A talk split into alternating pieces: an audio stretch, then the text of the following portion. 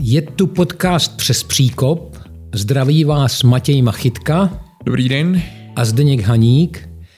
A naším hostem je, jak jinak v této pohnuté době, Ukrajinec, volejbalista, hráč extraligového týmu Kocouři Příbram Dmitro Dolgopolov. Vítejte. Dobrý den. Přes příkop podcast překračující hranice sportu. Místo pro příběhy, které mají sílu inspirovat. A hlavně hosty, co stojí za to slyšet. Samozřejmě eh, v této pohnuté době se musíme bavit o tom, eh, co se děje a co zajímá celý svět. Eh, přesto se vás zeptám napřed, odkud jste vlastně přišel do České republiky? Kde jste hrál předtím? Nejprve se chci omluvit eh, vašim divákům za, za, za moje češtinu a samozřejmě děkuji za pozvánku. A k vaší otázce.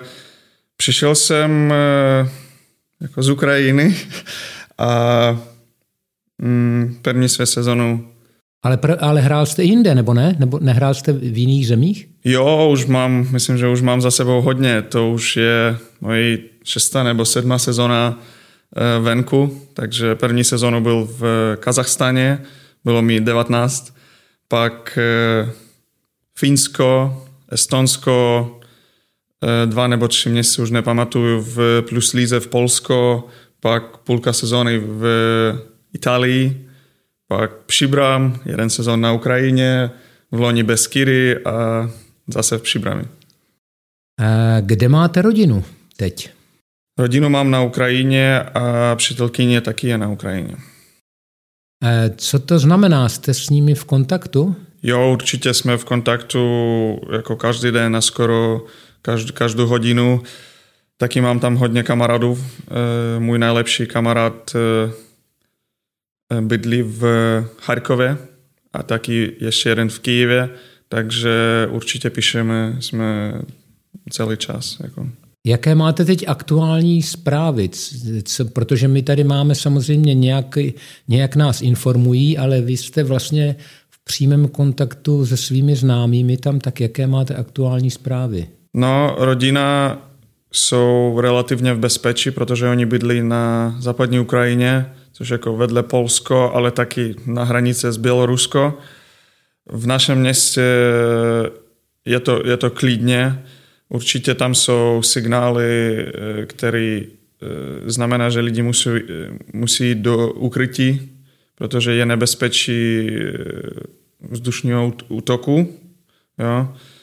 Takže, takže jo, ale celkem to je v klidu. Ale můj kamarád, který bydlí v Charkově a posílá mi zprávy, fotky, videa a to vypadá hrozně.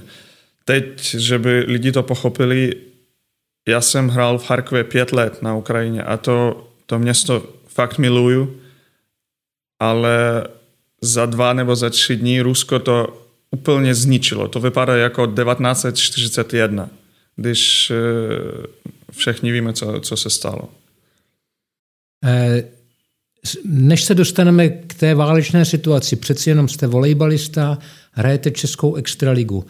Eh, zkuste nám říct, jak vlastně, jestli to vůbec jde hrát. Vy jste teď hráli vlastně s, s Beskydami a jak, jak vlastně to jde hrát když se dějou takové velké věci, osobně se vás to dotýká, rodiny a tak dále, vyhrajete tady volejbal relativně v klidu, tak jak, jak, jak, to, jak to vůbec jde?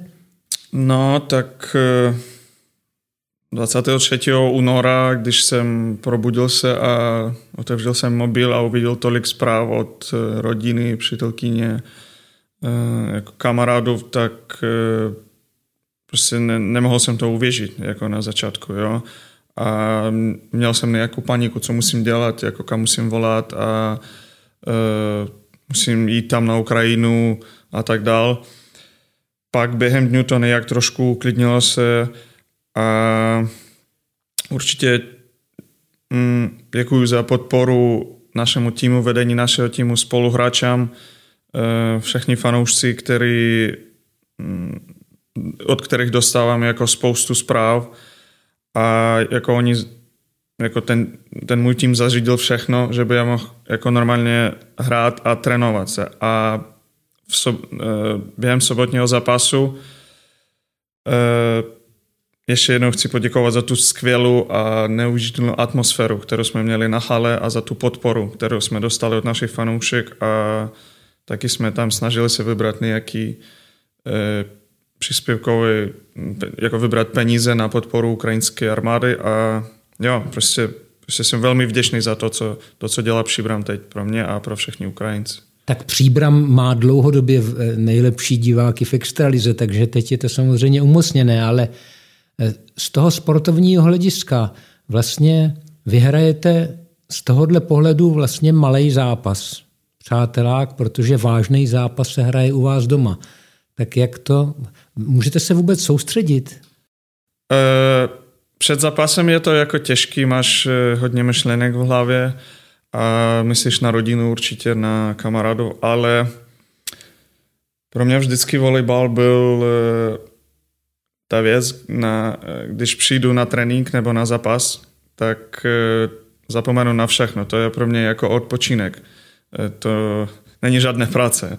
Takže to mi, jako můžu si trošku vyčistit hlavu, jo, a je to mě, jako mám ještě víc motivací, že ukázat, že ukrajinskí volejbalisti a sportovci jsou dobrý a reprezentujeme své zemi, takže jo. Jste třeba v kontaktu i s dalšíma ukrajinskýma hráčmi vlastně v rámci volejbalu tady řešíte nějak tu situaci, prostě podporujete se nebo? Jo, jo, určitě nejvíc, nejvíc jsem v kontaktu s, s Valdou, s Todua, protože, protože vždycky potřebuju nějaké informace nebo číslo na, na někoho z vedení klubů nebo nějakých hráčů a tak dále, takže jo, jsme v kontaktu. On je tady s rodinou Todua? Uh, ne, je sám. Myslím, že jste tady čtyři. Je to tak čtyři, eh, nebo kolik je vás? Když nepletu, tak jsme čtyři, čtyři. Já, Todua, Plesecký taky v Praze a ještě Kovalčuk. Vím, že jsou tady naši holky taky Ukrajin, Ukrajinky, v Liberci a Olomouc, když nepletu. A máte eh, přehled, jestli tady hrajou ně, nějací ruští hráči? V extralize eh, chlapů, myslím, že vodolen, jo, vodolená voda má eh, ruského smečaře. A jak eh, představ... A Brno. A Brno. A představte si teď, že byste nastoupil v zápase proti Rusku. No, na to, na to nemám odpověď teď. To nemůžu si to, to představit, jak, jak by to vypadalo.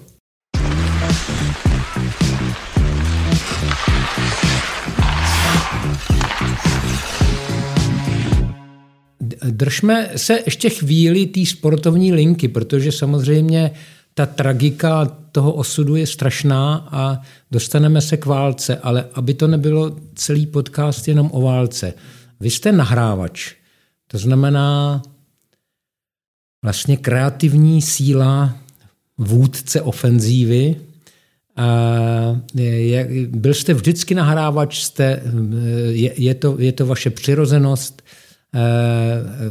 cítíte se v té roli dobře? Jo, e, myslím, že to je jako, našel jsem své, své místo na hřiši určitě, ale myslím, že jako i každý nahrávač, skoro každý nahrávač, když začíná své kariéru, tak eh, eh, na začátku vždycky chce utočit. Jako každý vždycky chce utočit, chce být slavný a, a tak dál. Ale já jsem rychle to pochopil, že nahrávač to je ten post, který mě jako baví nejvíc. Jo. A máš vliv na, na průběh toho zápasu skoro nejvíc. No nejvíc úplně, protože trenér má malý vliv, vy máte zásadní vliv, protože každý útok musí projít vašima rukama, čili vy vlastně volíte zbraně, že jo, v té válce. Nicméně eh, Ukrajina se brání. Má šanci se ubránit?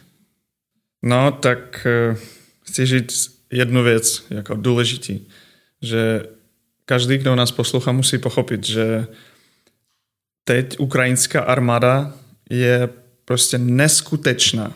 prostě to, co provádí ty kluci proti uh, ruského okupantu, okupantu to, to je jako ve filmu. Jo? To jsou opravdové hrdiny a ne, že my jsme máme šanci. My jsme porazíme Rusko, já v to fakt věřím a myslím, že, že Rusko nemá žádný šanci na to, že by e, jako tu cíl, který oni před sebou stavili před e, začátkem té války, že by do té cíly nějak e, dojít. To, to, to nevěřím. Překvapilo vás to, že je ve vás tolik síly a odhodlání?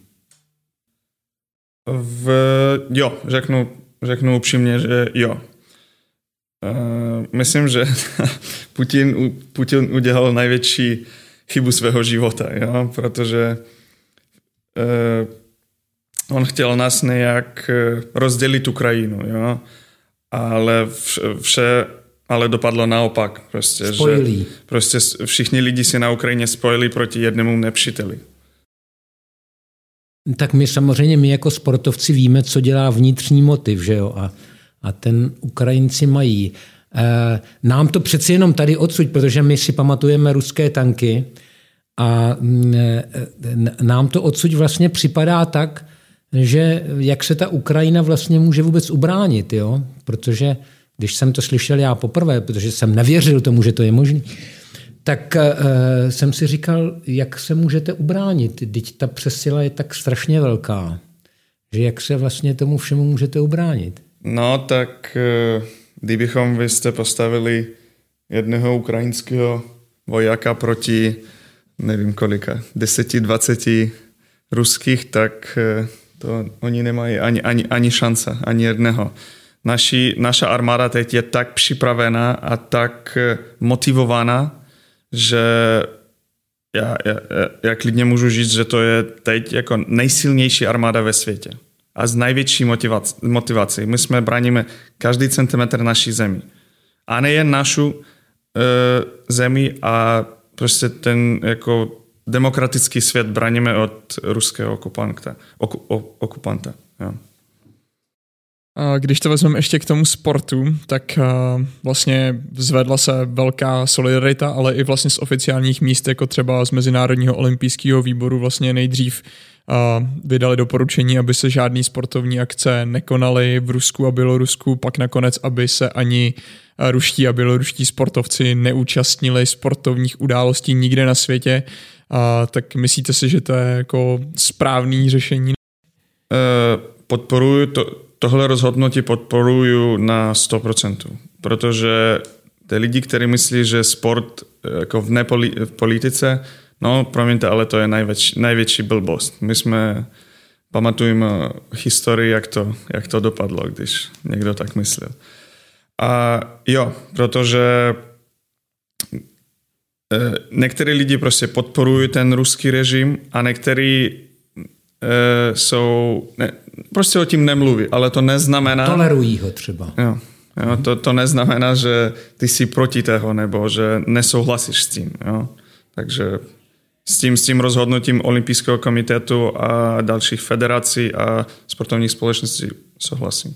Nepřekvapuje vás, že je tak málo ruských sportovců, který vlastně jsou ve světě a už vědí, která bije. Protože eh, lidi v Rusku jsou třeba eh, zaslepení tou propagandou, ale je spousta sportovců, který žije ve velkém světě a vědí, jak to je. Nepřekvapilo vás, že je tak málo, který by se dokázali vlastně vyhranit vůči tomu Putinovi? Uh, moc ne, moc mě to nepřekvapuje, protože myslím, že většina prostě se bojí o něčem mluvit protože víme, jak to dopadá v Rusku, když, eh, když lidi jdou na mítingy, na mítingy a jsou, stojí, nevím, eh, nepodporuje nějaký statní řešení nebo ten režim. Víme, jak to normálně dopadne. Jo, ale teď eh, z té informací, který, kterou jsem čtěl před, před naším rozhovorem, vím, že ta situace v Rusku je fakt těžká pro pro občany, protože ty sankce už, už e, pracuji, už mm, takže musíme počkat ještě několik dnů a myslím, že Rus, e, Rusové překvapí celý svět. Jako svou reakcí. Jo, přesně tak. Ještě jste v týmu, kde hrají hráči různých národností. Hrají tam Brazilci, pokud vím. A jak oni na to reagují? No, tak máme, máme Brazilců, Argentinců, měli, ještě se, měli jsme Kanaďana, bohužel on eh, rozhodnul se skončit smlouvu kvůli eh, zdravotním problémům. No, jak, myslím, že to je informace, které oni mohou přečíst na, nevím, na nějakých svých e, brazilských nebo argentinských novinách, není tak jako skutečná, můžu říct. Takže vždycky mě ptají, co se děje, jak, e, kde je tvoje rodina a tak dále, żeby já mohl jim vysvětlit, co se jako opravdu děje na Ukrajině a jak to vypadá. Jak to vnímá vedení klubu? Podniká nějaký kroky? Já samozřejmě znám vašeho šéfa Dana Rosenbauma. Eh, tak jak na to reaguje? No, dostávám, dostávám jako hodně podpory od, od vedení klubu. No, tak to, to už není žádný sekret, ale když mluvil jsem s uh, Peterkou. A... To, je, to je, myslím, eh, generální manažer klubu, že? Tak. No, Miroslav Peterka je prezident a Dan Rosenbaum teď je jako manažer. Oni udělali šidačku. Rošádu. jo, jo, jo.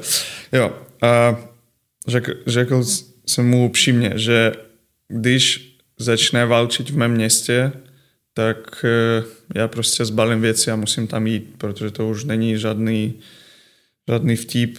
No předtím to nebyl vtip ani žádná sranda, ale uh, prostě mu tak řekl, to tak vidím. Tomu bych se doptal, protože už teď vlastně někteří uh, ukrajinští sportovci vlastně se vrací domů, aby právě uh, pomohli. Tak uh, je tohle jako povzbuzení i pro tu Ukrajinu, když vidějí, že vlastně jejich třeba zahraniční, nebo jejich hvězdy, který uh, si udělali kariéru v zahraniční ve sportu, tak prostě se na to vykašlou a vrátí se zpátky, aby pomohli? Uh, určitě, určitě, že lidi na Ukrajině, když vidí takové věci, eh, když Ukrajin, ukrajinský sportovci vrací na Ukrajinu, určitě to je velká podpora, ale já chci říct uh, pro každého Ukrajince a pro celou, pro všech, kdo nás poslouchá, že každý z Ukrajinců teď má uh, svoji linii obranu a když nejsme na Ukrajině, tak uh, snažíme, ze, snažíme se ze, ze všech, všech síl udělat něco tady. Jo? E, zařídit nějakou podporu humanitární, vybíráme peníze a tak dál. Protože já jsem například, e, nemám za sebou vojenskou povinnost. Jako, já nebyl jsem v armádě. Takže když tam půjdu, e, OK, dostanu zbraň, ale e, prostě budu sedět a čekat, když mi dostanu nějaký zprávu, že musím někam jít nebo něco. A myslím, že tady a teď můžu udělat víc z České republiky, než budu sedět doma. A když jste se zmínil o té vojenské službě, tam není povinná vojenská služba jako tady, je to tak? Uh, je, je to, ale já jsem, jako to funguje tak, že od 18 do 28 každý muž uh, musí jako jít do armády na když nepochybuju, na 9 měsíců, ale pokud studuješ na univerzitě, uh, tak to nemusíš. Jo? A určitě já jsem, uh, jsem jako magister cel, jako pět nebo šest let studoval. A Tam nebo tady? Na Ukrajině. Na Ukrajině. A od 19 let hrám eh, v Evropě, takže mm, to, to jsem neměl, kvůli tomu ne, nebyl jsem tam. A dovedete si to představit vlastně, nebo takhle, vy jste dostal povolávací rozkaz? Ne, nedostal, ale teď každý muž od 18 do 60 let dostal ten ukaz, o kterém mluvíte a můj, například můj taťka e, byl v armádě a teď tam šel a chtěl, chtěl přehlásit se na teritoriální obranu, ale bohužel mu to nedovolili kvůli zdravotním problémům, takže on je v nějakým e, jako v nějaký skupině, která na to čekají, když e, přijde na to čas, takže jo. Kolik je tatínkovi? No, on je 1969, takže 53. 3, 53. Jo. No ale představte si teď jako, eh, což já si vůbec nedovedu představit, protože jsme se narodili v míru a máme vlastně, vlastně máme mírové přemýšlení. Dovedete si představit, co byste s tou zbraní vůbec dělal? Uh, jako je to jednodušší, když sedím tady v bezpečí a uh, mám před sebou počítač a tak dál, ale věřím, že kdybychom tam byl a kdybychom tu zbraň dostal, tak, uh, tak myslím, myslím, že s tím by si poradil. Je to, ono se to lehce řekne, ale kdo si přečte Hemingwaye Komu zvoní hrana, tak vlastně ví, že ta válka je prostě svinstvo potom z obou stran už. Někdo je v právu, někdo je agresor, někdo je bránící se, ale pak už vlastně, když se to rozjede, tak do sebe střílejí lidi, což je strašná zkouška životní. Dovedete si to představit? Před, před týdnem určitě ne, ale teď to myslím, že hodně změnilo, protože když někdo uh, uhrožuje tvému životu nebo někomu z tvé rodiny, no tak, tak prostě musíš bránit to a to jsou, to jsou ty věci, které který jsme musíme cenit a všechny, všechno, co ostatně máme, to není tak důležité. Žádný peníze, žádný gadgety, žádný auta, to, to nic teď. Jako.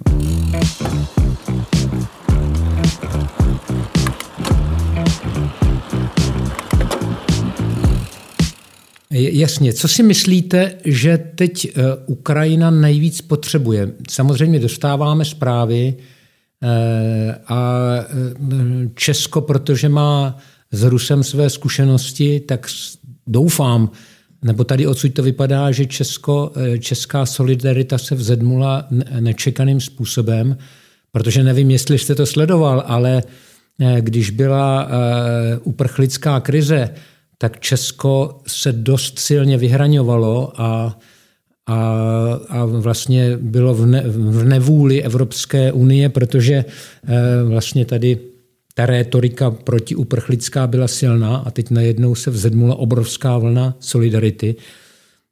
Co myslíte, že teď nejvíc Ukrajina potřebuje?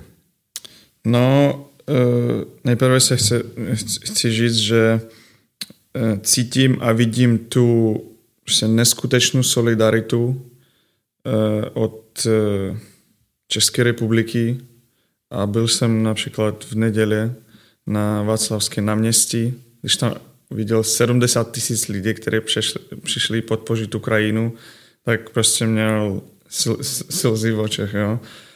A co jsme nejvíc potřebujeme, no, tak myslím, že už skoro každý Čech to ví, že nejvíc potřebujeme finanční podporu, a humanitární podporu. A teď to je skoro v každém městě.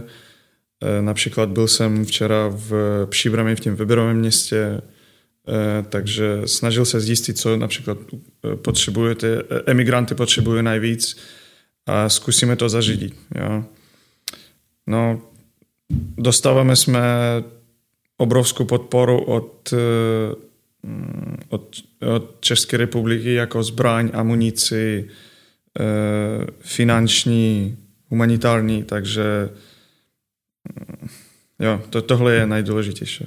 A představte si samozřejmě, eh, eh, že někteří lidé se předhánějí, kdo si udělá, kdo si namaluje dům na, na žlutou a modrou barvu, ale co si myslíte, že by vám mohli poskytnout běžní čeští občané, protože ne každý má Eh, eh, možnost eh, vyrazit na hranice nebo nějaký humanitární pomoci nebo přímo konkrétní pomoci, co vám může pomoct normální český občan? No, když někdo nemá možnosti podpořit jako finanční nebo humanitární, tak najlepší, co, co teď můžete udělat, tak to prostě sdílit informaci na, na sociálních sítích. Jo, ale je důležité sdílit tu uh, skutečnou informaci, protože teď jde nejen válka na zemi uh, Ukrajiny, a jde informa, informativní válka, informační válka, jo. Takže tohle, tohle je taky důležitý, velmi důležitý. Na jaký zprávy vlastně koukáte? Spíš na z ukrajinské televize nebo z český nebo jenom internet? Liší se to nějak? Bohužel na český eh, informace nestíhám koukat, protože to, to mám, eh, když přijdu domů, tak vždycky pustím online české televizi a uh, ukrajinské televize. A my jsme máme takový messenger, jmenuje se Telegram, to něco podobně jako WhatsApp a tam jsou kanály. E, skoro v každém městě je jako svůj kanál, který sdílí aktuální informace, co se děje ve městě. Jo, dostal a nejenom informace a video, fotky, některý, některý by nechtěl vidět hrozný video, ale to je, to je realita teď. E, zatím spojení existuje. Jo. A teď eh, bavili jsme se o pomoci Česka.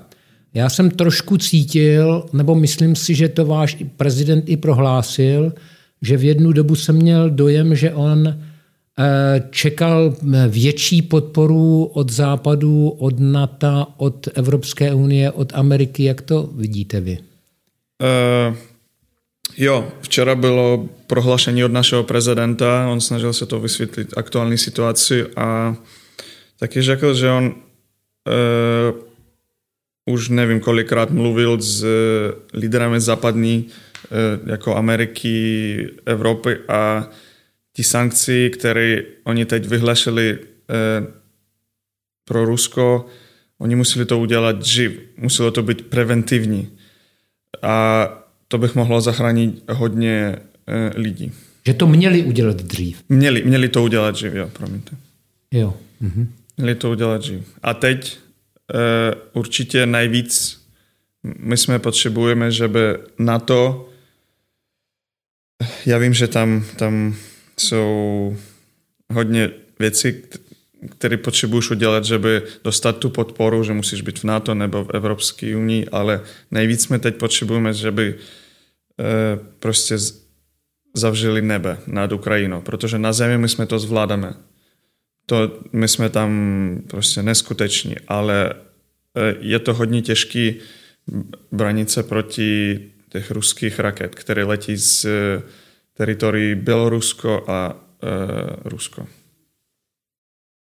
Matěj, to je dobrý headline zavřít nebe, že? To jo.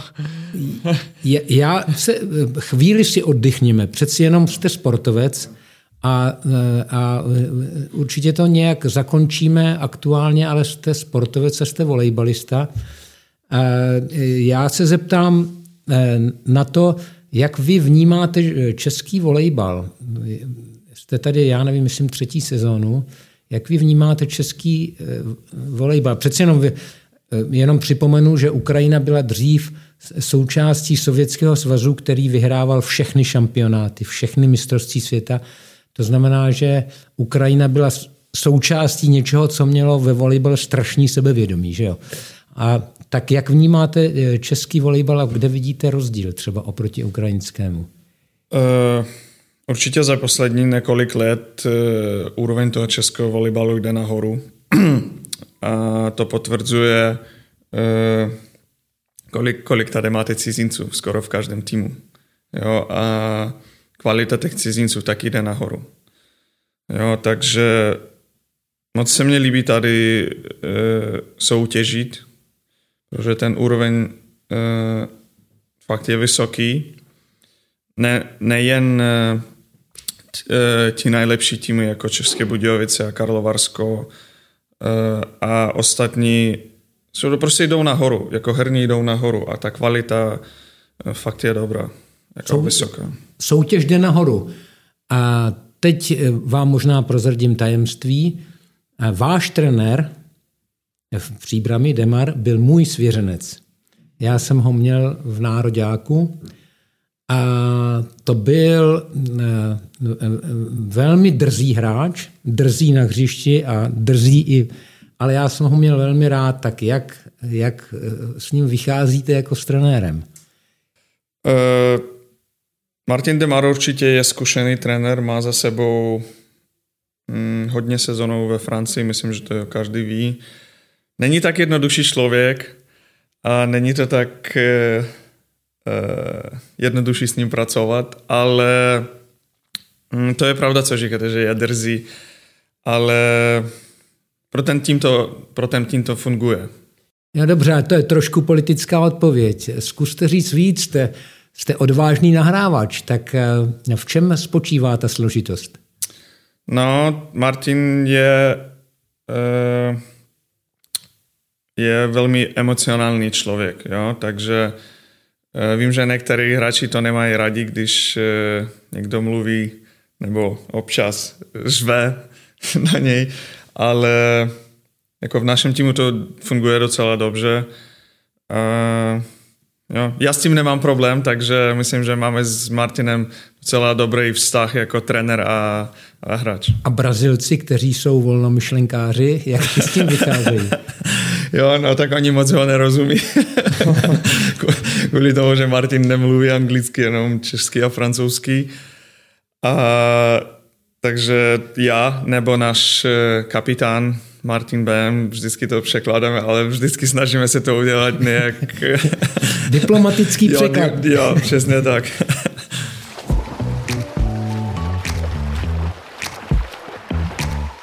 Koho pokládáte za nejlepšího českého volejbalistu? Uh,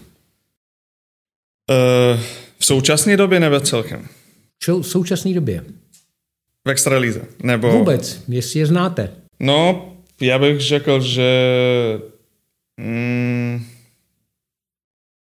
zapomněl jméno, jak můžu... Kde oh. hraje? Uh, Učko v Polsko, Jašemské vedení. Hadrava. Jo. Janek Hadrava a určitě uh, Javronok. Jo, a v české extralize? Kromě hmm. vás? no, tak nejsem Čech.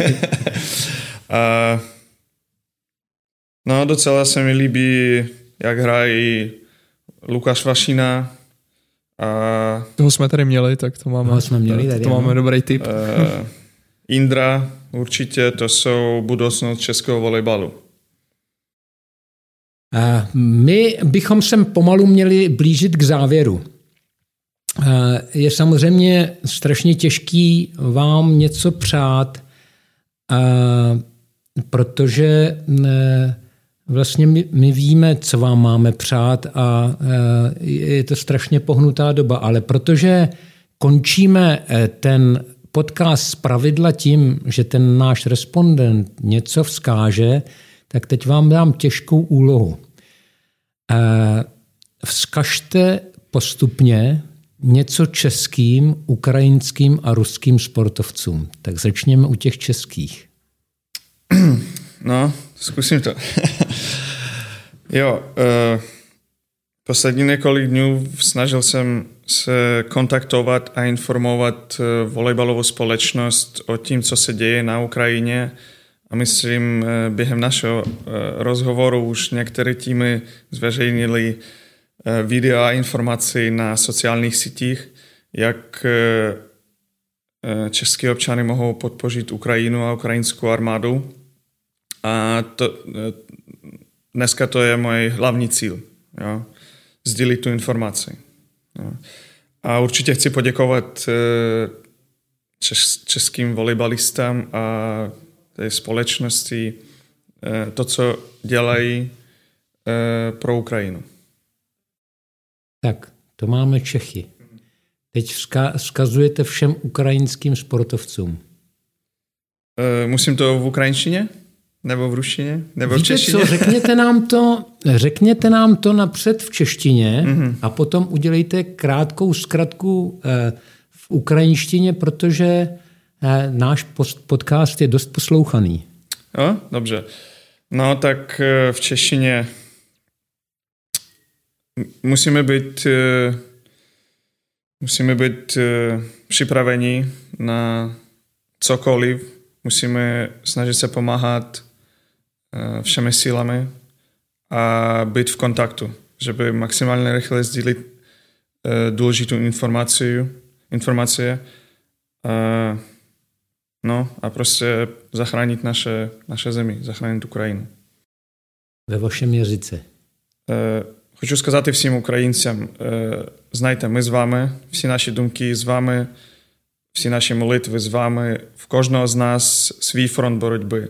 І навіть якщо ми не можемо бути з вами на Україні, знайте, ми тади боремося і намагаємося зробити все, що можемо. Слава Україні! Tak. A teď těžký úkol. Ruští sportovci ve světě. No, to, to je fakt těžké. Já vím, že většina z nich nejsou špatní lidi no, a většina rozumí, co se děje. A většina rozumí, že ta ruská propaganda je prostě e, neskutečná.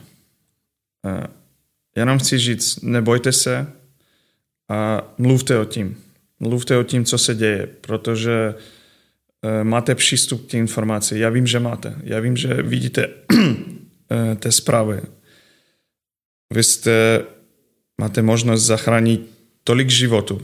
Nejen Ukrajinců a ruských vojáků, ruské armády, který Rusko posílá na naši teritorii.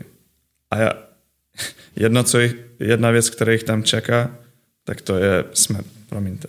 Takže vy jste, máte možnost, když budete sdílit tu informaci a mluvit o tím, zachránit životy.